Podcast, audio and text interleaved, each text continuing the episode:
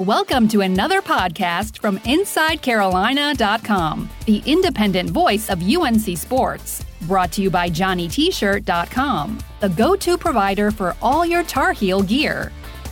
Welcome to the Inside Carolina podcast, sponsored by Giant T-Shirt and GiantT-shirt.com. I'm your host for this one, John Shigley, joined by E.J. Wilson and Mike Ingersoll for our weekly Letterman podcast. Guys, UNC got a big-time road win against Georgia Tech on Saturday. Georgia Tech was pretty much the foe that UNC thought they would be. They offered a little bit of resistance, but overall, the Heels just had too much talent. We're able to really pull this one off. It was still an important win, though. Let's go ahead and start with the defense on this one. EJ, what were your overall thoughts watching that side of the ball go against the Yellow Jackets last weekend? I think that our defense played a near-perfect game right until the end. It's kind of disappointing to see them give up 15 points when they – I mean, the second half just wasn't as good as I thought it could be. I mean, I thought they were going to pitch a shutout, but overall, not disappointed. I think it was a very good effort. I think that we kind of – this is one of the games where we kind of finally all put it together. And just like I talked about last week, we could either come out and try to make too many plays and overshoot our targets and just play outside of what we're comfortable with, or we could come in this game and master what we've been doing all season. And that's what I really saw from this defense. And I think that's why they were able to go out there and execute and look as comfortable as they were. But like I said, I would have loved to see a shutout. But overall, I like what I saw out of it. And then, Mike, what about on offense? What were your overall thoughts watching them in that game? I mean, it was – we scored a lot of points, but we could have scored a lot more. Everybody talks about the drop touchdowns, that's just kind of indicative of a reoccurring problem, sort of a consistent issue. And we've seen it over the past couple of seasons, and it's just it really boils down to focus. But it's not a – when I say that it boils down to focus, that's not an admonition of the character or talent level of any of the guys that we have catching footballs. It's – focus is just something that comes with more game reps, and it comes with more experience and understanding that every single little thing matters, including, watching the ball all the way in your eyes, small things like that. That's what focus is. It's attention to detail, and it's the sort of thing that ultimately gets improved upon as players get older and they get more reps. So I'm not concerned about it. We're light years ahead of where we were last year in terms of drop balls. So, I would have liked to have seen us haul in a couple more of those touchdowns, score some more points, and sort of run up the score a little bit. Not so much because I have any disdain for Georgia Tech, just because I know that scoring that many points would have been beneficial to the psyche and to the overall attitude of the team and to the offense and to their confidence. So, I would have liked to have seen more points scored because we had the opportunity to score more points.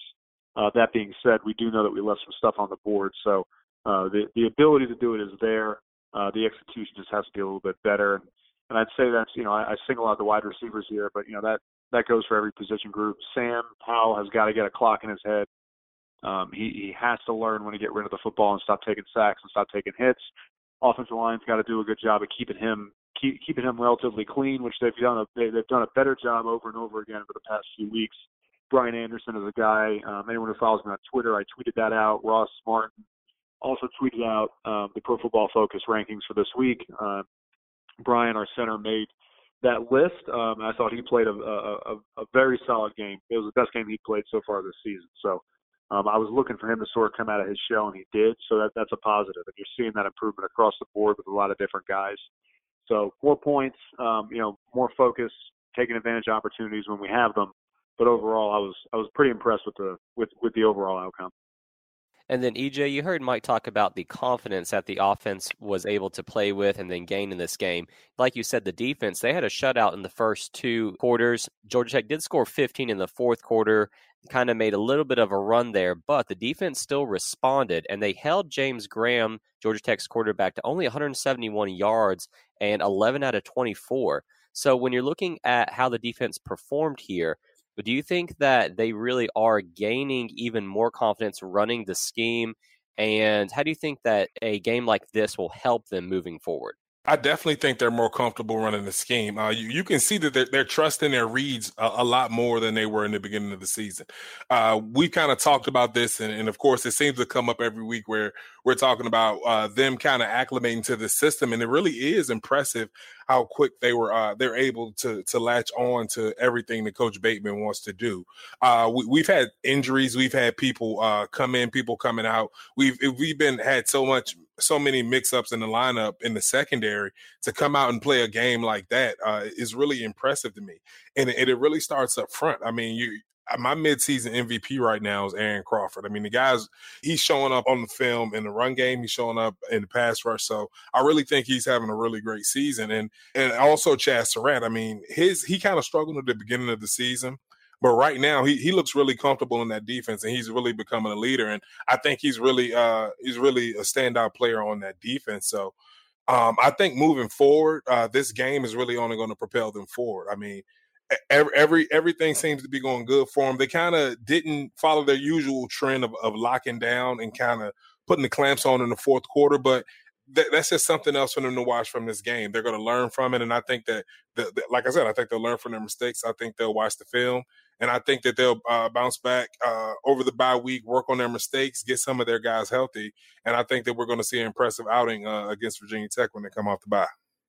Hey, EJ, for a guy like you who made that offensive to defensive transition at the college level, how much more difficult is it for a guy like Chazz to move from an offensive position that requires so much attention and to be so tuned in to the offensive scheme to then have to switch sides of the ball and go play linebacker and at the same essentially the complementary position on the other side of the ball, and you know, that inside linebacker spot, and have to make that transition from such that super intense offensive position to the super intense defensive position that he's at? How hard is that transition to make at the college level, considering everything that has to go into just being good at one spot?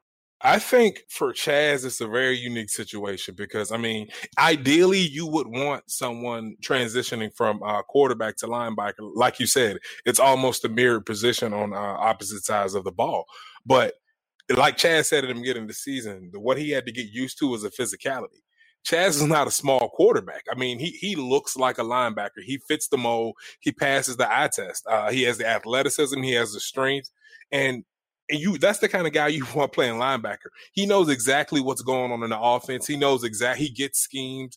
He knows what the quarterback's looking at. He knows what he's checking for in defense. He even knows, even down to the kind of fine-tuned things that you really see from an experienced linebacker.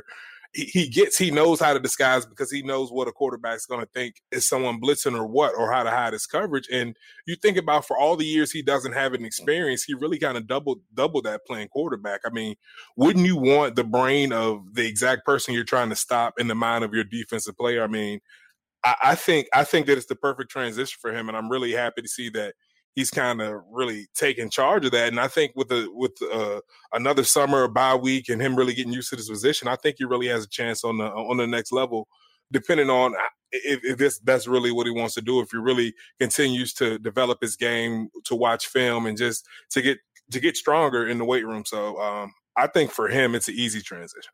For the fans that don't know, so EJ obviously came in as a tight end fullback combo player and then moved over to the defensive side of the ball while at Carolina. So I know that transition in high school, it's one thing to play offense and defense in high school.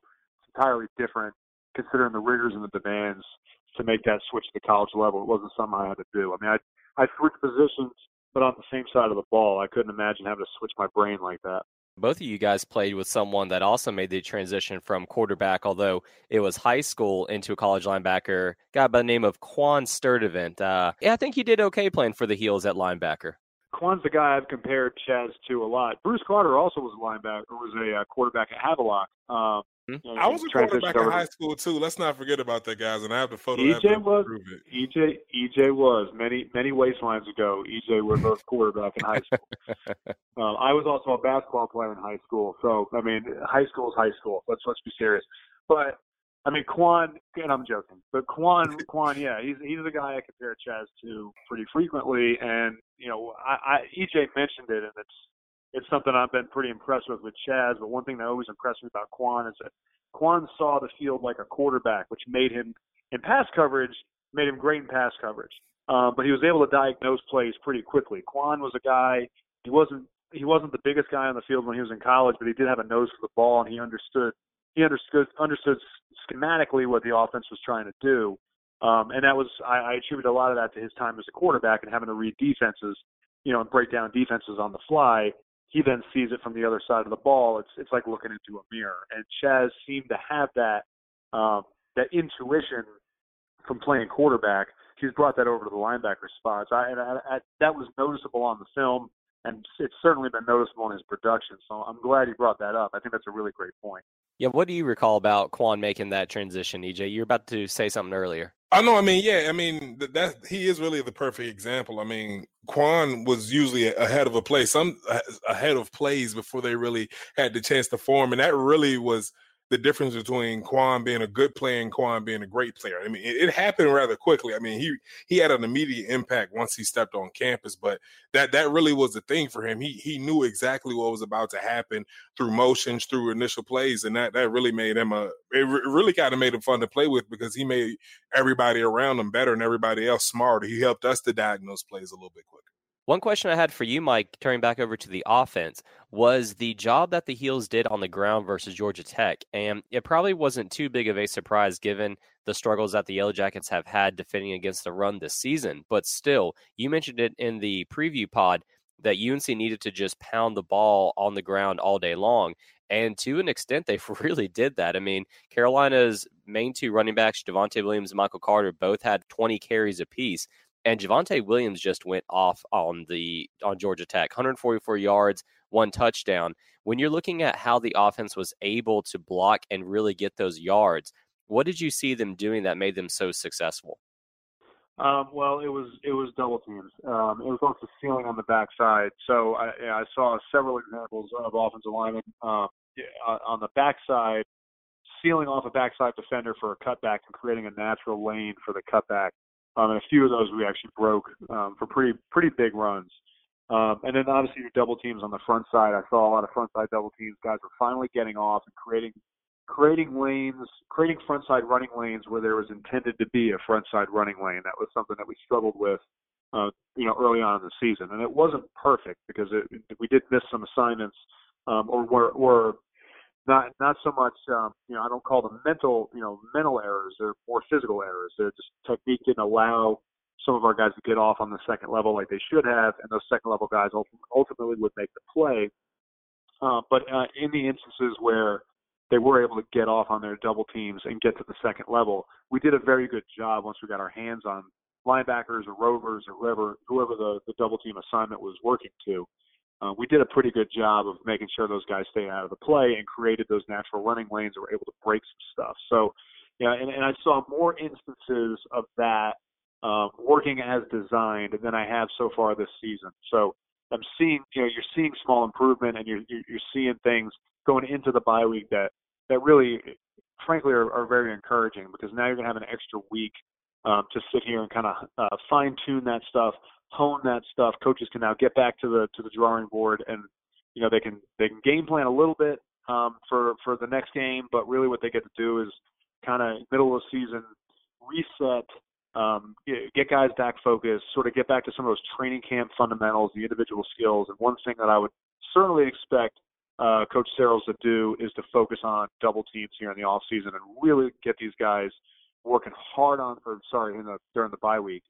Really get those guys focusing on that, working hard on that in practice, devoting several of the individual periods to that, just because it's going to be essential for them moving forward. Because if we can run the ball and control the clock, we can control the game.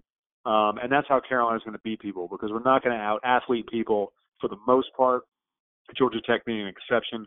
We're not going to out-scheme people for the most part.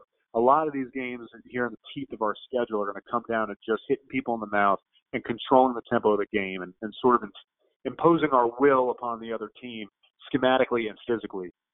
That's how we're going to win some of these games that we, maybe 50-50 toss-up games throughout the teeth of our schedule here heading into the end of the season. So if they can continue on the path that they're on, I've seen a lot of improvement, and it's really encouraging. I'm really excited to see how they look coming out of the bye week, because historically we haven't looked so great coming out of byes. I'm hoping that changes this year. Let's discuss the bye week stuff in just a moment here, but let's take a quick second to talk about our long-term sponsors and friends at Giant T-Shirt and JohnnyT-shirt.com.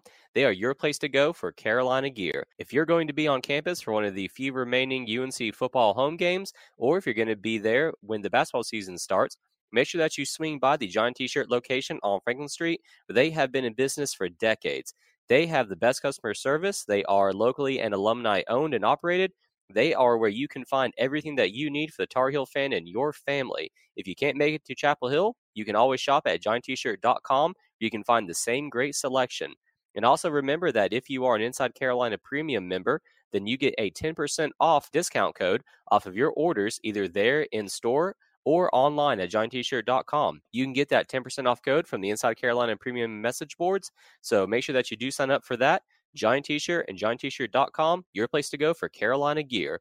So in terms of the bye week, EJ, my question for you goes to the complexity of the defensive scheme that Jay Bateman has employed, because you also went through a transitional year where a new coaching staff came over. So during the bye week, did the coaches really put that much more of the playbook in effect at that point, or did they kind of use it to hone in on some of the fundamentals that the team may have been struggling with so far that season?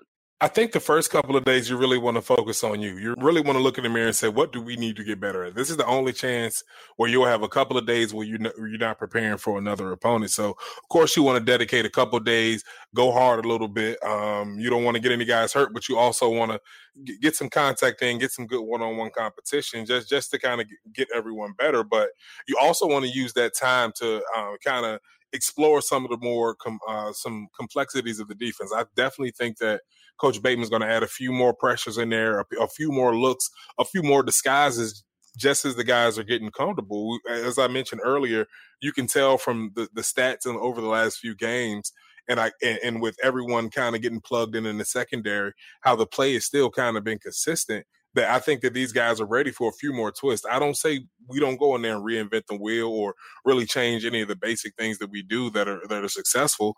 We fix what's broken and we add a few more twists in, and then we use the rest of this week to get ready for Virginia Tech. So it's a team that's kind of been struggling a little bit this year. They do have a winning record, and of course, it's a ACC opponent. And right now, we're 2-1 in the ACC, so we have an opportunity still to have a very, very good outcome to the season and really surprise a lot of people. And it really surprised myself if we ended up playing for ACC championship, but the possibilities are still there. So I think that everything that Coach Brown and his coaching staff have been preaching in the offseason and preaching all season, I think the guys have been buying in. So I think that they're going to take the first part to focus on them. Then they're going to try to throw in some new things, and then Virginia Tech's going to become the focus and finish in the season strong. Let me ask you a quick follow-up, EJ. How big a deal do you think it will be if the Heels are able to get Aaron Crawford healthy? How much more does he bring to the defense? Oh, he brings a lot to the defense. I think he's a key piece. I think he's a centerpiece of that defense. So I think you use this week to let him get healthy. I mean, like you said, they're not preparing for an opponent, and him taking these mental reps, watching film, that's just as good as him being out there on the field for this week. We want to get him treatment, get him to the point where he feel like he can play, because next week's going to be the really important week. I mean, the guy's a senior. He's played a lot throughout his career, so there's no doubt that with him taking care of his body, he's going to be ready to play. So having him back in the rotation is going to be a really, really important for us through the remainder and the final stretch of the season. Yeah, and I thought it was encouraging, that he did play against Georgia Tech. I still don't think he's at 100%, and I definitely agree with you. I mean, if Crawford and Strobridge are both completely healthy and ready, it just makes that UNC front four that much more dangerous. Then, Mike, about the offense, Phil Longo, I think he's only shown a very small percentage of the total amount of his playbook, and it's the wrinkles in particular that he is kind of known for, because they really don't have that many play sets, but he teaches his guys that you've got to be able to make decisions on your own when you're actually out there, run into space. So how much more do you think the offense will be able to learn during this bye week moving forward? Well, I would expect they're going to start putting in a little more complex concepts, or a few more complex concepts, but they're not going to everything that Phil Longo knows how to do and everything he has drawn up in his book of tricks, his bag of tricks there, isn't necessarily going to come out this season. And that's not because he's trying to hide anything or it's some tactical decision. What it really is that he just understands that these guys are still learning his offense and he needs to keep things as vanilla as possible. But that being said, the bye week is a great chance to start putting in some of those wrinkles like you mentioned, and add some complexity to some of the sets these guys have been running. Number one, because it's going to help you from a scheme standpoint against teams moving forward, because one of those plays hopefully is a scoring play. It'll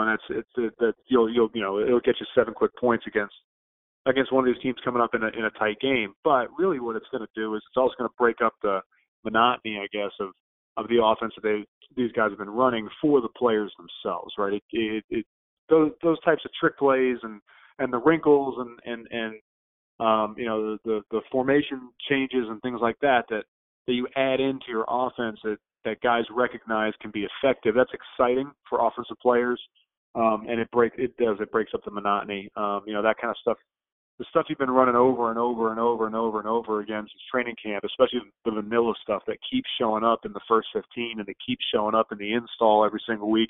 I mean, that gets pretty mundane pretty quick. So this is a good opportunity to kind of refocus guys, re-energize them with some new stuff, show them that you think they can handle it, and put that on their plate. And then just roll it out and see what happens. So, yeah, I think you'll see some more complexity come out of the bye week, but you won't see a ton. The bye week, EJ touched on it. The bye week is really to get back to fundamentals and start cleaning up some bad habits that you've been getting into here in the first half of the season. It's a way to reset and kind of recalibrate everything so you come out the second half, humming and playing pretty clean. And then looking ahead at the Tar Heels' upcoming schedule, after the bye week, they do play the away game at Virginia Tech.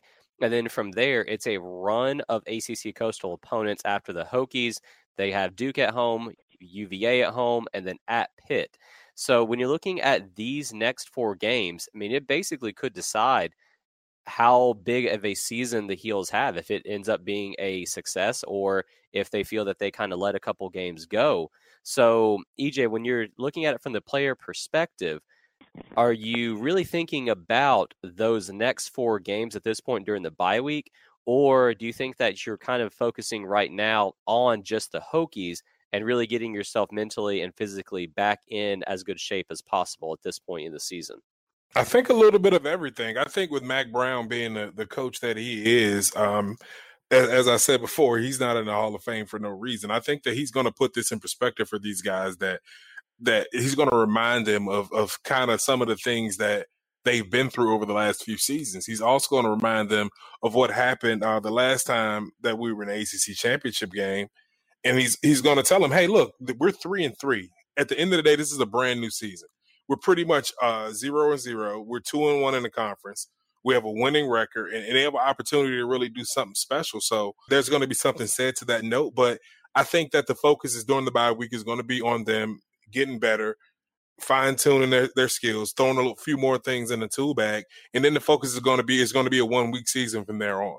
I've never been on a good team. I've never heard a good coach do anything other than that, focus on a one-week season. I mean, that's from week 1 on to week 12. It's always a one-week season. So next week's going to be all about Virginia Tech. This week is to really put it in perspective and kind of take inventory of where we are and what this season really could be from here on out. Definitely congratulate the team for some of the great things they've done.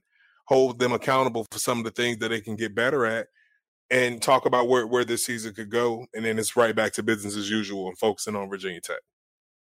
Yeah, Mike, how hungry do you think the players will be to build upon this win at Georgia Tech, knowing that they are facing a Virginia Tech program that has kind of been a big thorn in UNC's side over these last few seasons? Well, Virginia Tech is a rivalry game, and it has been for a long time.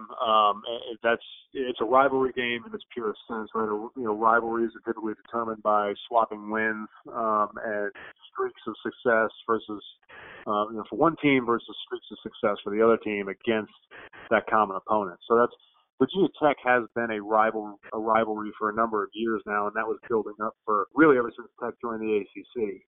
It's sort of a natural rivalry between. You've got North Carolina and Virginia there, right? That border rivalry, that natural ACC kind of geographic matchup. So it matters to these guys because they all, you know, we recruit Virginia very, very hard. A lot of these guys grew up with dudes that end up at Virginia Tech. Guys at Tech ended up, you know, grew up with guys that came to Carolina. And some of the North Carolina, you know, the North Carolina natives that ended up at Chapel Hill had friends that went on to Virginia Tech. And the guys from Virginia, you know, had guys come down to North Carolina. So there's a natural rivalry there between the players just because of familiarity. And E.J. can speak to that too. But you know, we both knew guys, or even played with guys in high school that went to Virginia Tech, and that added to the rivalry too. That familiarity, you know, the guys that you already knew from years back. So there's that. That's enough motivation right there. But Virginia Tech is also down, and this is an opportunity to steal a win, you know, from a program that has been, you know, that's traditionally been a very difficult game, and it's been an emotionally charged game for the guys who have played it. So you know, this is your opportunity to, in what, you know, is a down year for both programs, and I say down just because Carolina is down right now, but on the upswing. This is an opportunity for Carolina, who is on the upswing, to take advantage of a Virginia Tech team that looks like it's a little on the downswing. And naturally there should be a win here. So, you know, that will also propel them towards a bowl game. Right now they're 3-3. They need 3 wins to get to a bowl game.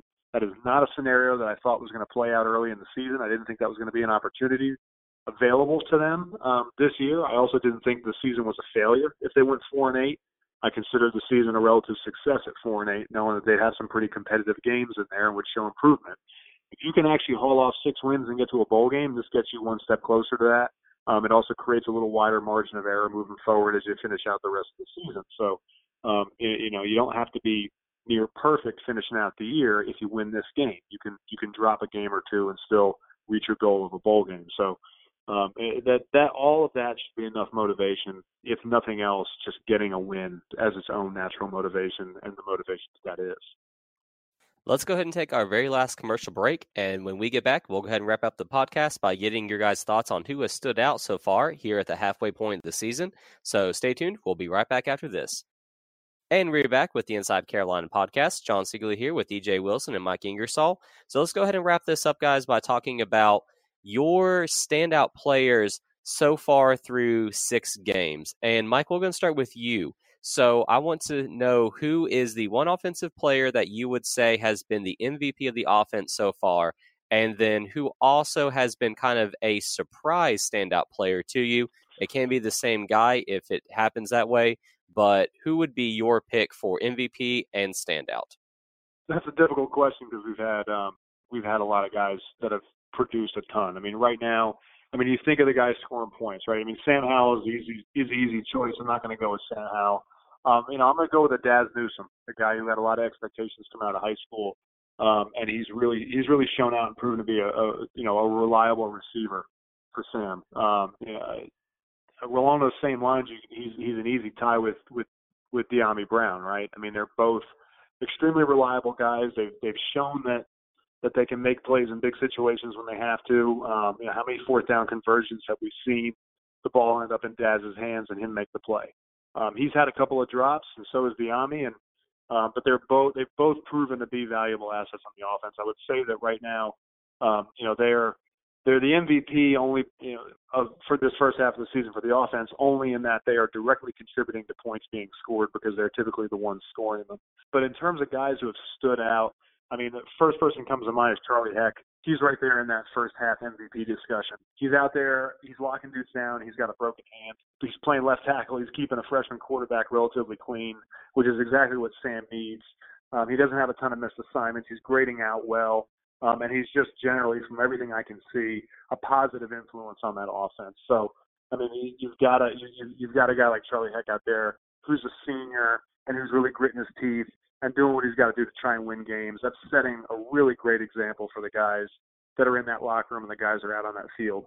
And another one that I hope people are paying attention to that kind of came out of nowhere for me. I thought, you know, he had some attention and some buzz coming out of high school, but I figured he'd probably fizzle out in college. But it has proven to flourish in his offense is Bo Corrales. This kid came out of, as far as I'm concerned, nowhere, and has really turned into a good player. And I know he was, like I said, I know he was a good athlete coming out of high school. I just didn't, and it wasn't anything against him. I just saw how loaded our receiving core was, and I thought, he might get lost in the wash. And he's really started to set himself apart. He's a big-time red zone threat. He's scored a bunch of points for us. He's made big plays when he's had to. He's been very reliable from a hands perspective. I think Bo Corrales is a guy that really deserves a lot of credit and recognition. So there's my four guys. I got two for the MVP and two for the standout, but I think any of them are interchangeable with each other. I like it, man. All right, EJ, so same question to you. Who would be your MVP on the defense, and then who is your surprise standout? My MVP has to be Aaron Crawford. I mean, he's fourth on the defense in tackles, and he's second in sacks. So, I mean, he's visible on the film in the run game. He's visible in pass rush, and he's also a leader. I mean, when he's out there, there's a presence. In the fourth quarter, he's not bent over. He's not. He doesn't have his hand on his waist. He's out there. He's ready to play, and he leads by example. And like you say, him going out there and playing and kind of toughing through all the injuries he's been toughing through, I think it's really – kind of giving a boost to this group of guys on defense. So I think he's a really important player to this defense. I think that he's really surprised me. He was one of the guys who I had my eye on to have a big year this year, but he still really surprised me by some of the things that he's been able to do, more so in the pass rush game. I think that's one part of his game that's really improved since last season. And my standout is kind of another obvious guy, but you have to give credit where credit is due. I mean, Chazz Surratt is leading this team in tackles. He's tied with Aaron Crawford for sacks on the team. And, I mean, this guy's just kind of really taking ownership thus far of that linebacker position and leadership on that defense. And he's being exactly what you would want. He's being the quarterback of that defense. He's taking what he knows, as we kind of spoke about earlier, his ability to analyze the offense, his ability to know what's going on, really before the ball's even snapped, before the offense gets in their final formation. He's able to transition that, and he's really adjusted to the physicality of the game. I mean, of course, we all saw against Wake Forest where he kind of got ran over by a quarterback, but into the end zone. But I think he's kind of taken that personally, and we've seen a different fire in him since that game. So he's really stood out to me, and those guys have really been leading this defense thus far this year. All right, guys, excellent stuff. Let's go ahead and wrap it up with one final just quick thought. As we sit here today, EJ, how do you think the rest of the season looks to be unfolding for UNC right now? We have a couple of tough games left. I mean, of course, we have the two rivalry games with Duke and then the school in Raleigh. We have another easy game on the schedule. And then we have UVA, who's really having a really good year this year. And, of course, we've talked about the Virginia Tech game. So I really can see us finishing this season in a bowl game. And, honestly, if we can put it all together and play the type of football that we played against Clemson and what we played against, how we played defensively for two quarters and offensively for a quarter against Georgia Tech, I really think that we could surprise some people and really have a legitimate chance with some help for some other teams to end up playing for ACC championship at the end of the year. And now I know I'm the most optimistic one out of this group when I'm talking about this, but I mean, we're 6 games in, and when you're having this conversation as far as the standings in the ACC right now, momentum, we have to be a part of that conversation. Of course, I'm not saying that we're favorites, but right now we are a part of the conversation. So I just want to see them finish strong. And like Mike mentioned, I mean, 4 wins really would have been a successful season for this team, but I really think they have a legitimate chance to make it to a bowl game or better. All right, Mike, and we'll end it with you. What are your thoughts on the season as we stand here with the Heels being 3-3 at their bye week? I mean, they easily could be 0-6, and by that same token, they could be 6-0, which is pretty ridiculous. Their margin of victory for every game other than Georgia Tech was so small, but their margin of loss was comparably as tight. So, all things considered, I'd say they've exceeded expectations. They've certainly exceeded mine. You obviously wish they would have pulled out that Clemson win. You really wish they would have, maybe even more so than the Clemson win. You wish they would have pulled out that Wake and Appalachian State, those Wake and Appalachian State games, and be sitting right here with 1 loss instead of 3. But overall, I'm pretty excited about the prospect of the second half of the season. They have my attention, and I think they have the fan base's attention. There's a buzz around the program that hasn't, I don't think, has been diminished at all by the product you've seen on the field so far. I think everybody came into the season hoping for 4 or 5 wins, and there's real I think there's real excitement, you know, despite a couple of tough losses. I think there's real excitement around the prospect of a potential bowl game this year, in a year when no one really expected that to be a possibility. So, you know, overall, it's the first half of the season, even though it's a 500 record, I'd say is a success in every sense of the word and by all metrics for this team. And it really makes me excited about not just the second half of the season, but really moving forward. It seems like we have a really good staff, and we've got a roster of guys that are finally getting some player development that maybe was lacking before. And you're really seeing the talent that was stowed away on that roster. And, you know, Larry Fedora deserves credit for that, if nothing else. Mac did a really good job of recruiting some good true freshmen that have really contributed and can play, most notably our quarterback, right? But that roster had many of these same players who you're seeing making plays now were on the team last year. So it's nice to see them develop and have success and see that development pay off. So I'm excited. I think everybody else should be excited, and I don't think that preseason buzz has diminished by even one iota.